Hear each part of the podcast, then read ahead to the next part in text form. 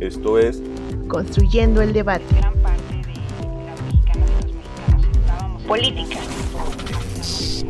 Periodismo. Movimientos sociales. Cultura.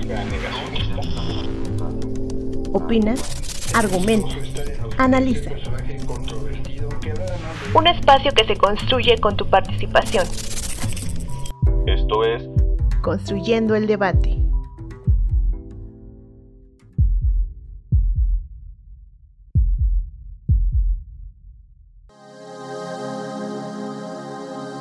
Afganistán se enfrenta a una de las peores crisis humanitarias del mundo. Además del impacto que la pandemia de COVID-19 ha causado en la salud de toda la población y la reciente sequía registrada en la mayoría de su territorio, tras la salida de las tropas estadounidenses, mismas que permanecieron durante 20 años en territorio afgano, el regreso del régimen talibán el pasado 15 de agosto del 2021 ha regenerado un permanente estado de violencia, abuso y represión hacia toda la comunidad imponiendo mayores restricciones y castigos hacia las mujeres, quienes cada vez quedan más relegadas de los ámbitos laborales, sociales y políticos, reduciendo su actuar solo a las necesidades de un sistema patriarcal. Por si fuera poco, a comienzos de mayo de este año, la autoridad talibana anunció una serie de medidas que atentan contra los, ya reducidos, derechos humanos de las mujeres en Afganistán. Una de esas medidas obliga a las mujeres a cubrirse el rostro por completo mediante una burka, para evitar ser vistas en público. Además, con la nueva imposición, queda prohibido que las mujeres salgan de sus residencias, salvo casos de extrema necesidad, lo cual les confina a un solo espacio evitando su desplazamiento. Dichas imposiciones se anunciaron bajo la amenaza de castigos en casos de incumplimiento. Si alguna mujer se negara a ejecutar dicha orden, los hombres pertenecientes a su familia sufrirán las sanciones correspondientes, lo cual contradice las declaraciones que inicialmente los talibanes realizaron, puesto que aseguraron que los derechos humanos de las mujeres y niñas se mantendrían a salvo. Sin embargo, hasta el momento no solo han faltado a su compromiso, sino tales imposiciones han provocado el incremento de la violencia hacia las mujeres tanto en el ámbito doméstico como el público. Bajo este panorama, organismos internacionales como la ONU intentan intervenir al solicitar reuniones con la autoridad talibán con el objetivo de llegar a alguna negociación que pueda garantizar la seguridad de las mujeres afganas. No obstante, no hay avances en el tema. Con información de los sitios Amnistía Internacional, ACNUR.org y el periódico El País, y con redacción de Claudia Chamorro, mi nombre es Deyanira Cortés y estás escuchando Construyendo el Debate.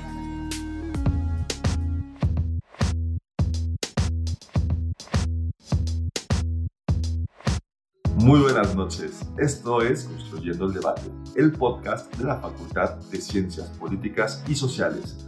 Podcast que podrán escuchar todos los lunes, nuevos episodios a través del canal de YouTube de Construyendo el Debate o en Spotify también nos encuentran como Construyendo el Debate. Nos pueden hacer llegar todas sus dudas y comentarios en, nuestras redes sociales. En Instagram nos encuentran como Construyendo-Debate y en Facebook como Construyendo el Debate. Esta noche vamos a tener una plática muy interesante ya que hablaremos sobre el régimen talibán, pero en particular sobre la resistencia de las mujeres afganas. Y para ello tenemos a dos invitados muy muy especiales, expertos en el tema. Primero platicaremos un ratito con el doctor Moisés Garduño, que lo hemos tenido ya en otras ocasiones. Rápidamente les recuerdo que él es licenciado en Relaciones Internacionales por nuestra facultad, la Facultad de Ciencias Políticas y Sociales, y tiene eh, maestría en estudios de Asia y África con especialidad en Medio Oriente por el Colmex y un doctorado en estudios árabes e islámicos por la Universidad Autónoma de Madrid. Él nos va a platicar un poquito el contexto de los derechos humanos en Afganistán y más adelante, después de nuestro corte, tendremos una, una charla muy muy interesante con la maestra Cristina de Lucio. Ella es politóloga por la Universidad Autónoma Metropolitana y es maestra en estudios de Asia y África con especialidad en Medio Oriente por el Colmex y actualmente se encuentra estudiando su doctorado en el Departamento de Estudios Árabes e Islámicos de la Universidad Autónoma de Madrid. Ella, con ella platicaremos en específico de cómo ha sido la resistencia y todo lo que han tenido que, que, que, que pasar las mujeres afganas desde que el gobierno talibán tomó, tomó este país eh, y se encuentran gobernándolo y que Estados Unidos salió por completo de, de, este, de este país. Pues bien, primero que nada entonces platicaremos con querido doctor Moisés Garduño. Muy buenas noches, un placer estar aquí nuevamente. Muchísimas gracias por la invitación. Y pues bueno, doctor Moisés, muy buenas noches por estar en Construyendo el Debate. Y quiero preguntarle primero, ¿cuál es la situación actual de Afganistán y cuál ha sido su impacto regional desde la retirada de las tropas estadounidenses el pasado agosto de 2021? Cuéntenos, por favor. Bueno, la situación actual de Afganistán es una situación de alarma, de preocupación, sobre todo porque pues, estamos ante una crisis multidimensional, económica, humanitaria, política y geopolítica, que yo diría que es el resultado de años de injerencia extranjera, primero de la Unión Soviética, posteriormente la invasión de Estados Unidos y ahora la tiranía de un gobierno interno por parte de lo que es el talibán, que también ha sido paradójicamente pues un resultado de estas injerencias extranjeras que hemos estado viendo prácticamente desde finales del siglo pasado, principios de este, y ahora en medio de un contexto marcado por el COVID-19, más el conflicto que se está generando entre la OTAN y Rusia en el territorio ucraniano. ¿no? Todo esto es un cóctel geopolítico muy interesante, pero también preocupante para la, la propia población afgana que se encuentra en estos momentos entre la espada y la pared. Eh, aludo a que la situación actual es una crisis eh, multidimensional, pues por los números, por los números que yo estaba aquí investigando para el podcast, en donde, por ejemplo, podemos tener hechos clave para poder comprender eh, la situación de alarma en la que vive un sector importante de la sociedad afgana. Por ejemplo, 24 millones de personas que ya están en necesidad humanitaria, porque ustedes recordarán que cuando Estados Unidos salió del país cortó prácticamente todas las posibilidades de dar préstamos a el régimen del talibán hasta que éste no mostrara alguna, pues digamos, voluntad de implementar régimen de derechos humanos, cuestión que no ha ocurrido hasta el momento. Y pues este corte de recursos ha resultado en una seria crisis económica que ha dejado a 24 millones de personas en necesidad humanitaria y que, pues bueno, de ellas, casi 10 millones de personas, particularmente niños, pues no pueden conseguir alimentos diariamente. En febrero del 2022, por ejemplo, los precios de los productos básicos clave en Afganistán eran aproximadamente un 40% más altos que en junio del 2021 Evidentemente esto también responde a la ola de inflación que nosotros estamos experimentando en prácticamente todo el mundo a raíz del conflicto ruso-ucraniano, pero también es verdad que esta situación en un país como Afganistán, con un régimen como el talibán, con este corte de, digamos, eh, flujos económicos que ya mencioné, pues se agrava la situación, particularmente cuando hablamos de niños. Es una crisis económica en términos también muy claros, porque de acuerdo con el Banco Mundial se esperaba que la reducción del apoyo de estas subvenciones internacionales, además de la interrupción de vínculos financieros de otras instancias como el Fondo Monetario Internacional, por ejemplo, eh, pues estarían conduciendo a una importante contracción de la economía afgana la cual al encontrarse también en un conflicto armado entre el ahora gobierno talibán y el llamado Estado Islámico de esa zona, pues también estamos hablando de que aunque no está formalmente concebido así, Afganistán sigue siendo un eh, escenario de conflicto abierto, un open-ended conflict como se le llama también, y esto eh, evidentemente genera muchísimas limitaciones para poder entender la verdadera crisis económica a la que estamos aludiendo.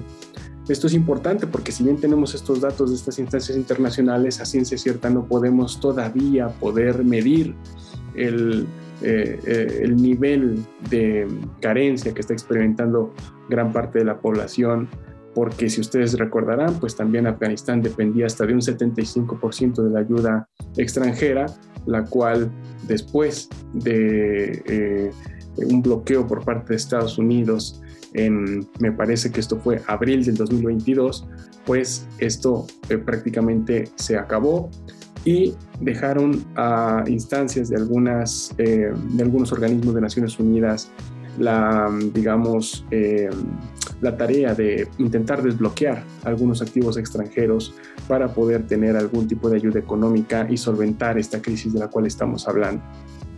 Pero no solamente esto, sino que también estamos hablando de una crisis de desplazamiento que ante la salida de Estados Unidos del 2021, eh, toda la, digamos, turbulencia política que causó la llegada del talibán y la salida de eh, las tropas invasoras, obligó a cerca de 700.000 personas en Afganistán a huir de sus hogares. Y, el y hay que recordar que de estos 700.000 personas casi 60% eran niños, o sea, un total de 33 de las 34 provincias de Afganistán eh, arrojaron desplazamiento forzado y no solamente fueron afectadas las personas que eh, vivían en sus casas ante esta situación, sino que también fueron afectadas, pues digamos, todas las relaciones tribales alrededor de lo que es Afganistán, cerca de la frontera con China y sus vecinos más inmediatos, particularmente también la zona de Herat, con, en el caso de Irán, y todo esto pues causó también una especie de revuelo, de turbulencia política, una serie de pactos que actualmente se siguen negociando, sobre todo la seguridad, para que el talibán pudiera ejercer un mejor control con el paso del tiempo. Eh, si vemos, por ejemplo, datos con respecto a la desnutrición, vamos a ver, por ejemplo, que de acuerdo con el Programa Mundial de Alimentos, eh, Afganistán está enfrentando una severa crisis de inseguridad alimentaria, eh, es decir, 40 millones de personas, casi un poco más, ¿verdad? De la mitad de la población, pues es el número de personas que está en una necesidad importante de conseguir agua, de conseguir alimentos y sobre todo alimentos sanos que puedan mm, ayudarles a sobrevivir ante esta magnitud de la crisis que estamos experimentando. Si ustedes le suman también la suerte de la necesidad de granos, el aumento de la comida, lo que está pasando con tasas de inflación en Líbano, en el caso de Sudán, que hay tasas de inflación del 250%, pues vamos a poder entender también cómo un país como Afganistán está experimentando esto, ¿no? No todo lo que es inflación es igual a Estados Unidos, que tiene ahora las tasas más altas en muchos años eh, de, de inflación. No todo se reduce a Estados Unidos, hay países con tasas muy dramáticas, como el caso de Líbano, el caso, ya mencioné, de Sudán, el caso de Sri Lanka, que por ejemplo tuvo que dejar de pagar su deuda externa debido a la necesidad de concentrarse en los insumos y la soberanía alimentaria. Y algunos países han dejado de exportar granos para solventar también esta soberanía alimentaria y eh, al menos una autosuficiencia que les permita sortear estos altos precios debido a la inflación actual y evidentemente en este sentido y en este contexto Afganistán no es la excepción pero con un gobierno con, como lo que estamos viendo, pues esto se agrava evidentemente. Muy interesante lo que nos comenta, doctor. Eh, al final esto es una crisis multidimensional que es resultado de injerencias extranjeras de décadas pasadas y que llevó a que el talibán tomara el gobierno actual. Eh, también muy interesante el dato que nos menciona, 24 millones de personas en crisis humanitaria, 33 de 34 provincias afganas con desplazamiento forzado, y pues bueno, las relaciones eh, tribales rotas. Esto, esto es muy interesante. Doctor, ¿se han observado cambios en Afganistán en tema de derechos humanos desde la llegada de los talibanes? Hay eh, reportes como Human Rights Watch, por ejemplo, que han estado reportando cómo el caso, por ejemplo, de algunas universidades han estado experimentando cierta segregación con respecto a hombres y mujeres, como algunos programas de estudio han estado reincorporando estudios relacionados con el Corán, lo cual no tiene nada ni de bueno ni de malo, sino que el sentido de la interpretación coránica talibana es lo que está ahorita discutiéndose en el marco de las necesidades del país debido a la crisis que estamos experimentando. ¿no? Eh, los estudios de religión no son ni buenos ni malos en sí, sino lo que se discute es la, em, digamos, oportuna incorporación de estos planes en medio de lo que estamos viendo. Ah, eh, sobre todo cuando se ha visto que ingenieros, médicos, mm, eh, gente mm, que había logrado tener un papel importante en la estructura política del país, pues ahora ha salido del mismo y bueno, esto generalmente nos está eh, presentando más problemas en Afganistán, sobre todo si hablamos, por ejemplo, del problema de salud. En términos de derechos humanos, pues toda persona debe tener acceso a un sistema de salud, a un sistema de seguridad social. Eh, hay un programa que es el programa Sehat Mandi, eh, que es un programa que el gobierno afgano brinda para que la gente tenga servicios esenciales en atención, ¿verdad? Que es lo que se considera de parte de la Organización Mundial de la Salud como un programa que es como la columna vertebral de este país.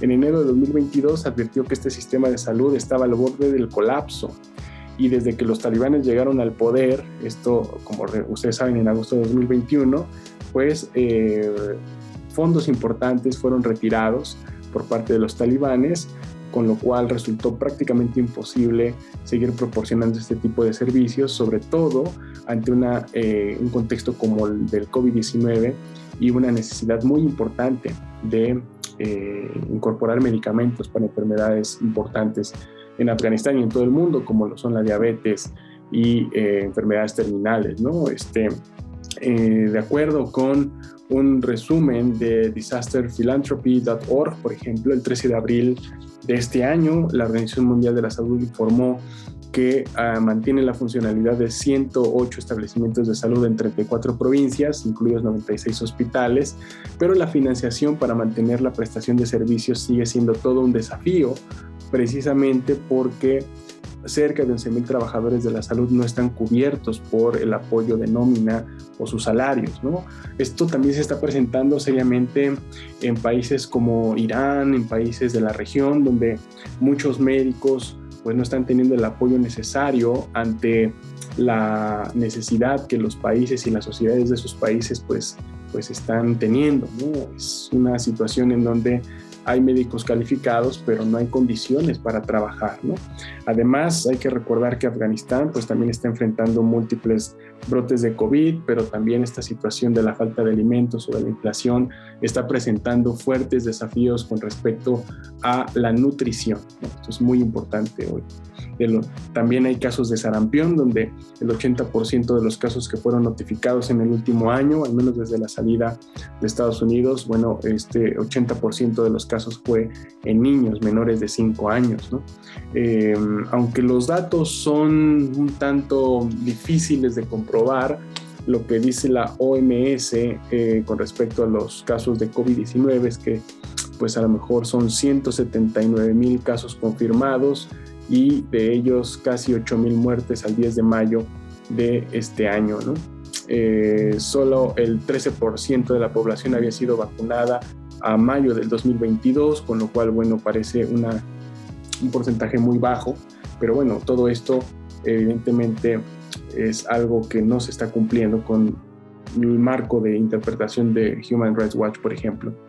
Eh, a otros casos, por ejemplo, como el acceso a la libertad de expresión, el acceso a la libertad de prensa, se han visto altamente reducidos debido a la imposición de un discurso oficial por parte del régimen talibán. Esto no es específico del talibán, esto ocurre en muchos otros países, pero lo que sí hay una diferencia importante es que la situación de poder tener una narrativa alternativa a la que ofrece el régimen es cada vez más pequeña, cada vez más reducida por lo cual tener importantes expresiones, por ejemplo, como en la zona del Panjshir, que es una zona de resistencia al régimen del talibán, donde se han presentado algunos actos de tortura, por ejemplo, esto de acuerdo con algunas informaciones de periódicos como The Guardian, pues evidentemente nos habla de que la situación de la libertad de expresión está degradada, al igual que en muchos otros países de Asia, de África, América Latina incluso, y esto pues también no abona a la situación de los derechos humanos en, en Afganistán, ¿no? Solo por citar un ejemplo, ¿no? Este, hay una, una crisis, por ejemplo, también de desastres eh, ambientales, lluvias intensas, en, en caso de, de algunas provincias en Afganistán, particularmente en el noreste, en el norte del país, en donde, por ejemplo, el 3 de mayo del 2022 se provocaron inundaciones repentinas que afectaron a muchísimas familias, las cuales bueno, tuvieron daños en 1.200 familias que no tuvieron una especie de atención, tal como cualquier otro país en un caso de desastre las tendría, ¿no? Son ejemplos, ¿no? De cómo vamos estamos viendo más básicamente la situación que no mejora al paso de casi un año de la salida de Estados Unidos del país. Gracias, doctor. Qué interesante, interesante lo que nos comenta, cómo Human Rights Watch ha reportado segregación en las universidades, así como fuga de profesionistas y el sistema de salud prácticamente colapsado, pero todavía el problema del COVID en el mundo sigue, sigue actualmente. Eh, esta precariedad actual eh, parecería, parecería que no tiene fin, como nos comenta, doctor. Y por último, nos gustaría que nos platicara, eh, doctor Moisés Garduño, las organizaciones internacionales como la ONU han mostrado interés por salvaguardar los derechos humanos de la población afgana. Estas organizaciones, ¿qué han estado, qué han estado haciendo? Cuéntenos. Bueno, evidentemente Naciones Unidas ha mostrado interés en la situación de Afganistán. Una de las situaciones es que eh, Naciones Unidas no tiene eh, un poder vinculante para hacer algún tipo de resolución o de llamar a, una, a un arreglo, una solución con respecto al régimen, sino simplemente puede ser un interlocutor.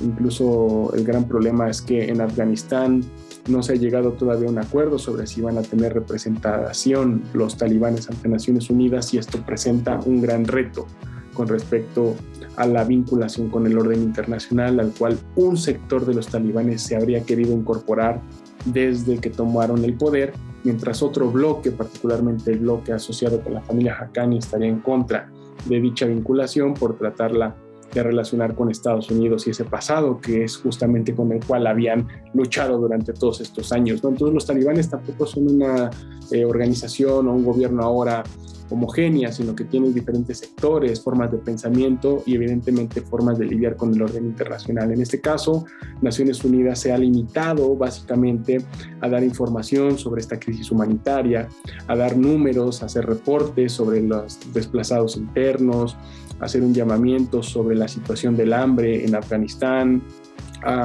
particularmente poner atención en eh, las necesidades con respecto a la pobreza, en hacer reportes cada vez más eh, significativos para, por ejemplo, llamar sobre la situación de la escasez de agua en Afganistán y particularmente hacer campañas para que gente común y corriente de todo el mundo pueda donar algo para ir paliando esta crisis, ¿no? O sea, como vemos, la aproximación de Naciones Unidas a la situación afgana es una aproximación basada en visibilizar la crisis humanitaria, lo cual tiene pros y contras. Un pro es que puede ayudar un poco económicamente a solventar esa crisis económica, a paliarla, pero el contra más importante que yo veo es que la aproximación de ver los conflictos estrictamente desde la cuestión humanitaria lo que hace es eh, invisibilizar las causas estructurales. ¿no? Yo comencé diciendo que si bien habría una crisis multidimensional, una crisis eh, variable en términos económicos, humanitarios, políticos y geopolíticos,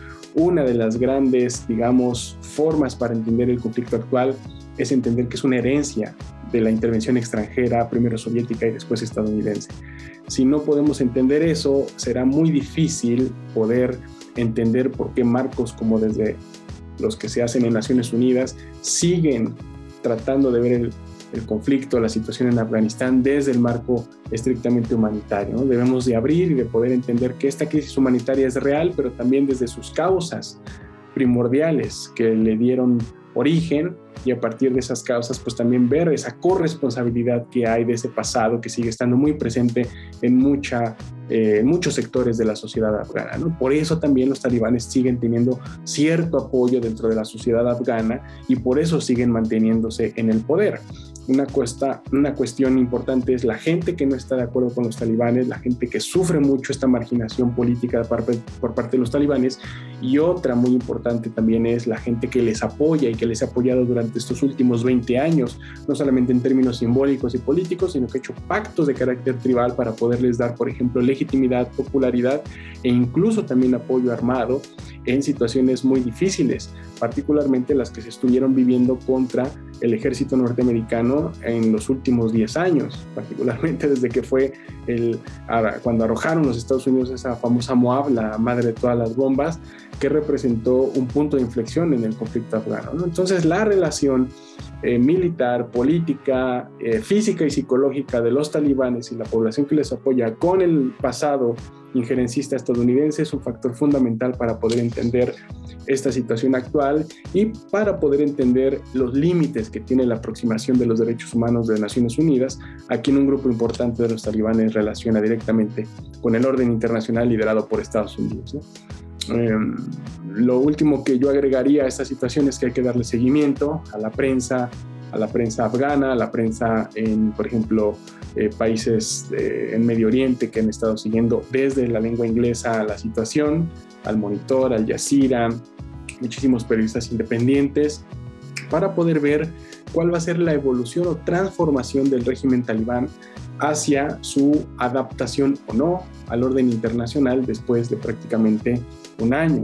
Estamos viendo nosotros que mm, eh, a un año de haber tomado el poder, o a casi un año de haber tomado el poder, los talibanes se han mantenido eh, tratando de eh, limitar la disidencia del Panjir, la, digamos, crítica por parte del orden occidental, todavía liderada por Estados Unidos, y ha tenido una relación importantísima con China en términos económicos, que ha sido prácticamente el único país que ha abierto la cartera para dar ayuda económica a Afganistán y a partir de ahí hacer como una especie de pacto fronterizo para evitar que grupos del Estado Islámico o de otros que puedan estar interesados en ayudar a las eh, milicias de Xinjiang, pues puedan pasar o utilizar la frontera de Afganistán y China a partir de lo que controlan los talibanes. Me parece que China ha jugado un papel fundamental para mantener esa situación fronteriza eh, controlada y esto a los talibanes les ha venido bien porque ha sido una de las pocas llaves que ellos han abierto para tener liquidez y ayuda económica. Mientras ellos puedan tener este equilibrio en términos regionales con China, con Irán, su diálogo constante para negociar si van a estar finalmente o no dentro de Naciones Unidas, mientras al interior ellos siguen siendo muy criticados por estas reformas que han estado haciendo, bueno, este será más o menos el destino que los talibanes seguirán a corto plazo si saben mantener ese equilibrio. Hay una cosa importante que han estado haciendo que es el control del consumo de drogas, tal como lo hicieron hace años cuando fueron gobierno por primera vez en los años 90. Y esto pues ha sido también reconocido por expertos internacionales de cómo los talibanes han sabido lidiar con el eh, control eh, del consumo de drogas, con el control del tráfico transfronterizo, lo cual habla de este posicionamiento político y militar que tienen los afganos talibanes en las fronteras. Esto les viene bien a los vecinos, pero esto no quiere decir que eso determine si es o no un buen gobierno. Eso lo evaluará la gente en Afganistán con toda esa diversidad que tiene lingüística, étnica y evidentemente también política. Muchas gracias por esta respuesta, doctor. Claro, la ONU, la ONU ha mostrado interés, pero solo puede, puede ser un interlocutor, no tiene, no tiene mucho, mucho que, poder hacer realmente en la región, más que, más que intentar hacer sentar a las, a, las partes para que, para que puedan dialogar. También es muy interesante lo que nos comenta, que, que se está favoreciendo que los talibanes tengan, eh, bueno, que sería favorable, más bien nos comenta que sería favorable que los talibanes tuvieran, tuvieran una representación en la ONU pero también muy curioso cómo, cómo, cómo también el mismo gobierno talibán se encuentra dividido en su interior. Pues bueno, doctor Moisés Garduño, muchísimas gracias por haber estado con nosotros platicando acerca de este tema. Muchísimas gracias por la invitación, un saludo nuevamente y estamos a sus órdenes para cualquier tema sobre la región que se requiera analizar. Muchas gracias. Pues bueno, querido público de Construyendo el Debate, vamos a ir a nuestro corte en el librero y ahorita nos vemos en el librero. Cápsula con la información y reseña de las últimas publicaciones de la Facultad de Ciencias Políticas y Sociales de la UNAM.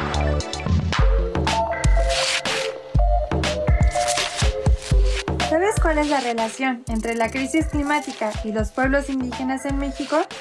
¿Te gustaría reflexionar sobre los paradigmas imperantes de naturaleza occidentales y capitalistas? ¿Quieres conocer cuál es la visión ambiental y las conceptualizaciones indígenas sobre la crisis climática?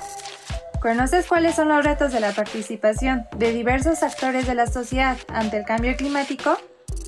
Esto y más podrás reflexionar en el libro coordinado por el doctor Israel Felipe Solorio Sandoval, México ante la encrucijada de la gobernanza climática, retos de participación.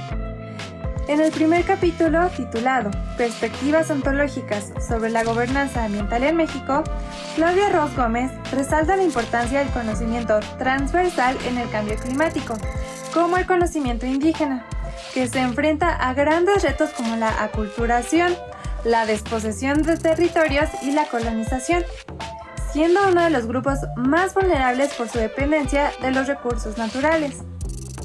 La autora se centra en la perspectiva ontológica para ayudarte a comprender conceptos fundamentales como indígena, naturaleza y cultura.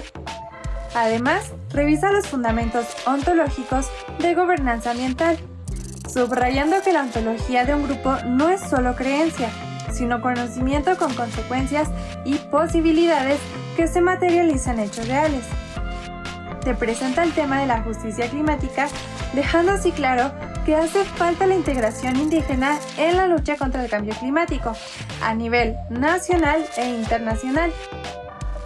En el apartado Cambio climático, extractivismo y formas de organización de las mujeres rurales, Beatriz Adriana Olivera Villa te presenta el modelo extractivista en América Latina que ha sido constante en las últimas décadas, tal y como es el caso mexicano con la entrada del Telecán.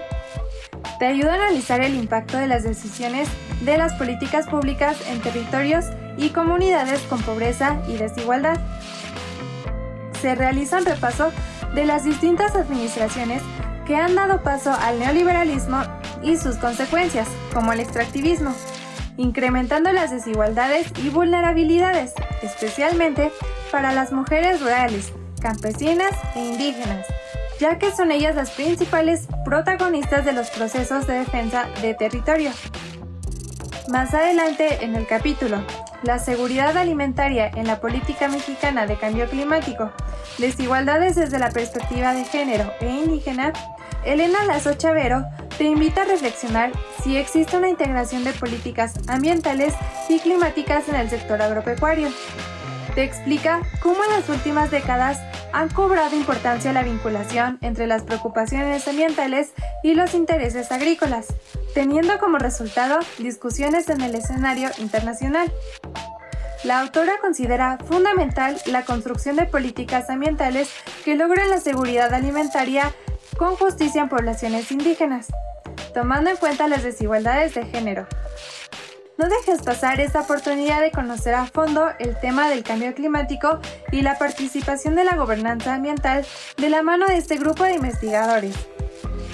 Recuerda que puedes encontrar esta publicación para su consulta y descarga gratuita en la página oficial del Centro de Investigación e Información Digital, o CIP por sus siglas. Dentro de esta página encontrarás la pestaña de Docs, Ciencias Sociales, y ahí dale un clic a Libros, Facultad de Ciencias Políticas y Sociales UNAM. O también puedes escribir al correo electrónico suscripciones arroba políticas.unam.mx para mayores informes de esta y otras publicaciones de tu interés. Mi nombre es Airam Ábalos. Hasta la próxima.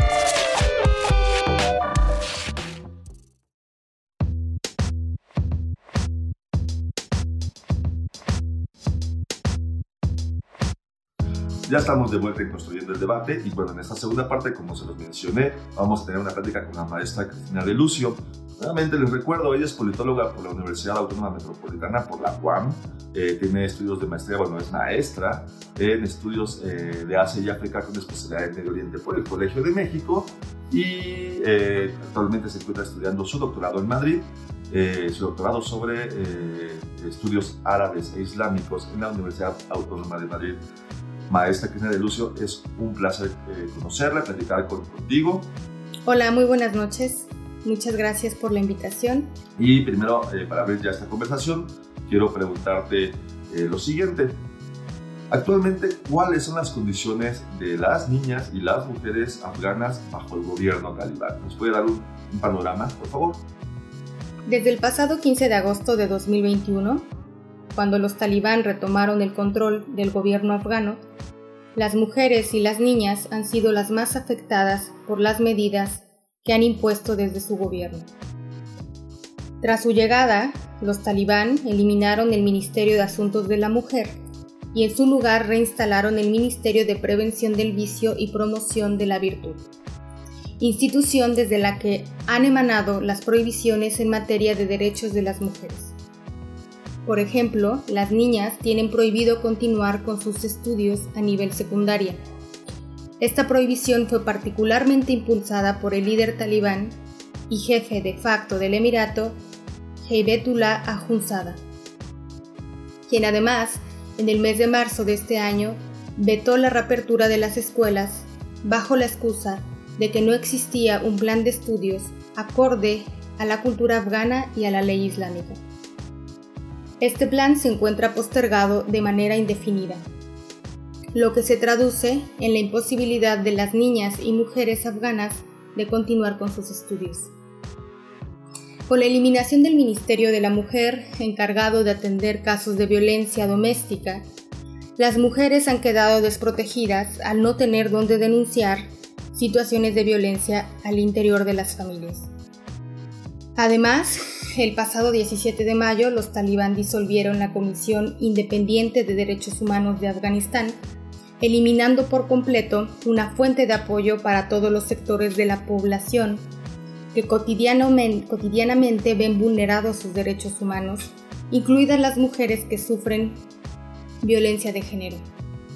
Las restricciones, además de la educación, tienen que ver con la segregación por sexos del espacio público, el control de sus desplazamientos y básicamente los talibán anunciaron que las mujeres debían permanecer en sus casas y en caso de salir debían usar de manera obligatoria el burka, es decir, cubrir completamente sus cuerpos. Y en, y en caso de no obedecer esta sentencia, se castigaría a los hombres de la familia, es decir, a sus hermanos, padre, marido o hijos, a quienes se les delega la responsabilidad de hacer que las mujeres cumplan estas normas.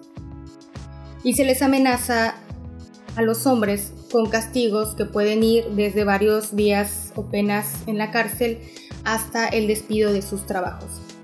Sin duda alguna estas medidas eh, es la infantilización de las mujeres al imponerles un tutor masculino y es el secuestro de su autonomía. Interesante, interesante su respuesta, maestra. Eh, muy interesante que, el gobierno talibán haya eliminado el Ministerio de Asuntos de la Mujer, que haya prohibido la secundaria y que además eh, a todo esto estén apelando de que, pues bueno, no pueden seguir estudiando las mujeres porque no hay un plan de estudios acorde con los valores que, este, ellos eh, promueven o, que, o los valores que, ellos, ellos creen que son los importantes para regir la vida social, política y religiosa de Afganistán. Curioso también que nos mencione que los castigos son más bien dirigidos hacia los hombres, los hombres de la familia, si las mujeres no cumplen con estas normas. Y le quiero hacer una segunda pregunta en este sentido. Después de 2001, el Estado de Afganistán se comprometió con la igualdad de género, adoptando y ratificando acuerdos internacionales que versan sobre los derechos de las mujeres. ¿Cuál ha sido la respuesta o cómo se ha involucrado la, comunidad internacional ante esta situación, maestra? Por favor, coméntenos. Desde la comunidad internacional no ha habido una respuesta al alcance de la crisis que se vive en Afganistán, no solo en materia de derechos de las mujeres, sino también de derechos de las minorías étnicas y religiosas, quienes también han visto vulneradas sus libertades desde la llegada de los talibán.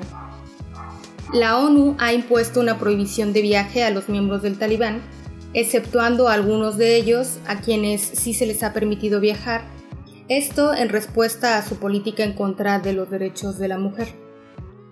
Por su parte, desde la llegada de los talibán, los Estados Unidos y los donantes internacionales mantienen congelados los fondos de divisas acumulados durante los 20 años, los últimos 20 años, con el objetivo de aislar económicamente a los talibán.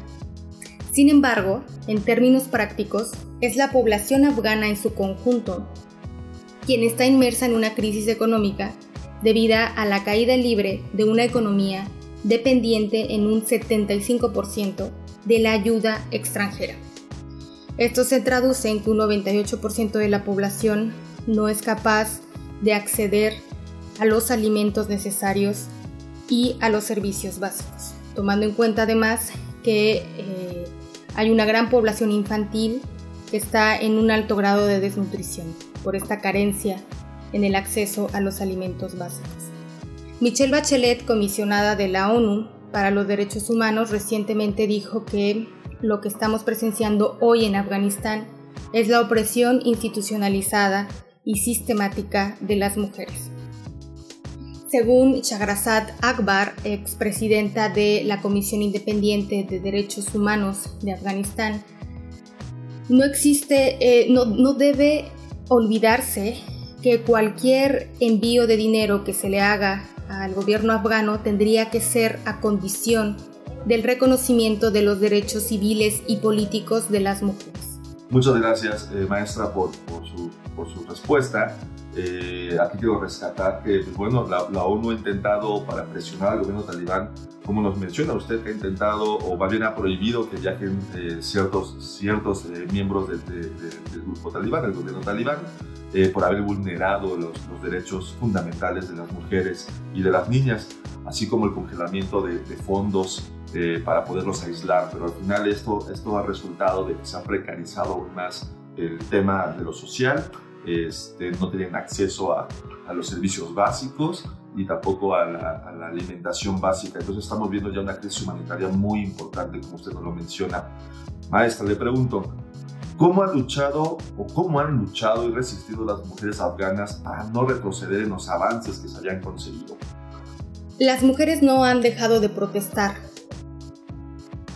Desde la llegada de los talibán han hecho numerosas protestas callejeras, principalmente en la ciudad de Kabul.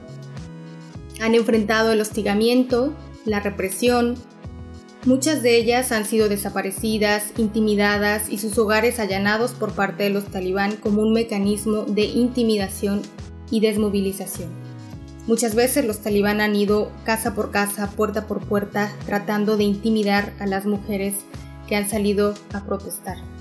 A nivel privado, muchas mujeres han intentado seguir estudiando desde casa, donde las hermanas mayores tratan de enseñarle a las hermanas más pequeñas sin embargo, mientras no haya una reapertura oficial de todas las escuelas del país y un sistema educativo que les garantice su derecho a estudiar, estaremos ante el riesgo de toda una generación de mujeres sin estudios. Por su parte, las mujeres afganas en la diáspora siguen activas políticamente, denunciando y difundiendo la situación en su país, como lo hace el medio de comunicación Rukshana, fundado por Sahra Joya y sostenido por otras periodistas afganas, que continúan activas en medio de todos los riesgos que representa ser periodista en Afganistán. Interesante, eh, maestra Cristina, cómo eh, en Kabul y en otras regiones han habido eh, protestas, protestas de las mujeres por, por intentar eh, mantener los derechos fundamentales que, que, que, que habían conseguido como más bien la respuesta del gobierno talibán ha sido de reprimirlas, de, eh, de intimidaciones, eh, desmovilizaciones y además de desapariciones, desapariciones forzadas que, bueno, en México que bien que las conocemos, ¿verdad? Interesante también que forma de resistencia para ellas es estudiar en casa, que las mujeres mayores son las que, son las que están enseñando a las, a las de la siguiente generación. Este, y también creo que es fundamental que las mujeres que, que, han salido, que han salido de Afganistán a, por esta diáspora, como usted lo menciona, de, de, de, derivado de, de, las múltiples guerras civiles que Afganistán ha pasado, como estas mujeres eh, han, no, no, no, no quitan el dedo del renglón y siguen denunciando ante la comunidad internacional eh, las violaciones sistemáticas del gobierno talibán hacia, hacia los derechos humanos de las mujeres afganas. Pues bien, maestra, le agradezco mucho que haya estado con nosotros esta noche. Esperemos tenerla pronto de vuelta en otro, en otro conversatorio que con nosotros en Construyendo el Debate. Muchas gracias nuevamente al equipo de Construyendo el Debate y hasta pronto. Pues bien, público de Construyendo el Debate, esto ha sido todo. Me, me despido no sin antes mencionarles que pueden hacernos llegar todas sus dudas y comentarios durante toda la semana a través de nuestras redes sociales. En Facebook nos encuentran como Construyendo el Debate y en Instagram como Construyendo-el Debate.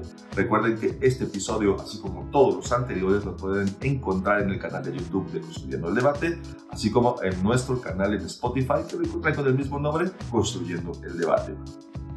Este podcast es producido por la Coordinación de Extensión Universitaria a cargo de la maestra María Auxiliadora Sánchez Fernández. A coordinación de producción, su servidor, Carlos Torres Cajarillo. Asistentes de producción, Jessica Martínez Barrios. Redacción, Claudia Chamorro. En producción de cápsulas informativas, Yamil Sosa y Deyanira Cortés. Diseño, Ángela Alemán. Se despide de ustedes Carlos Cortés Tejadillo. Que tengan una excelente noche.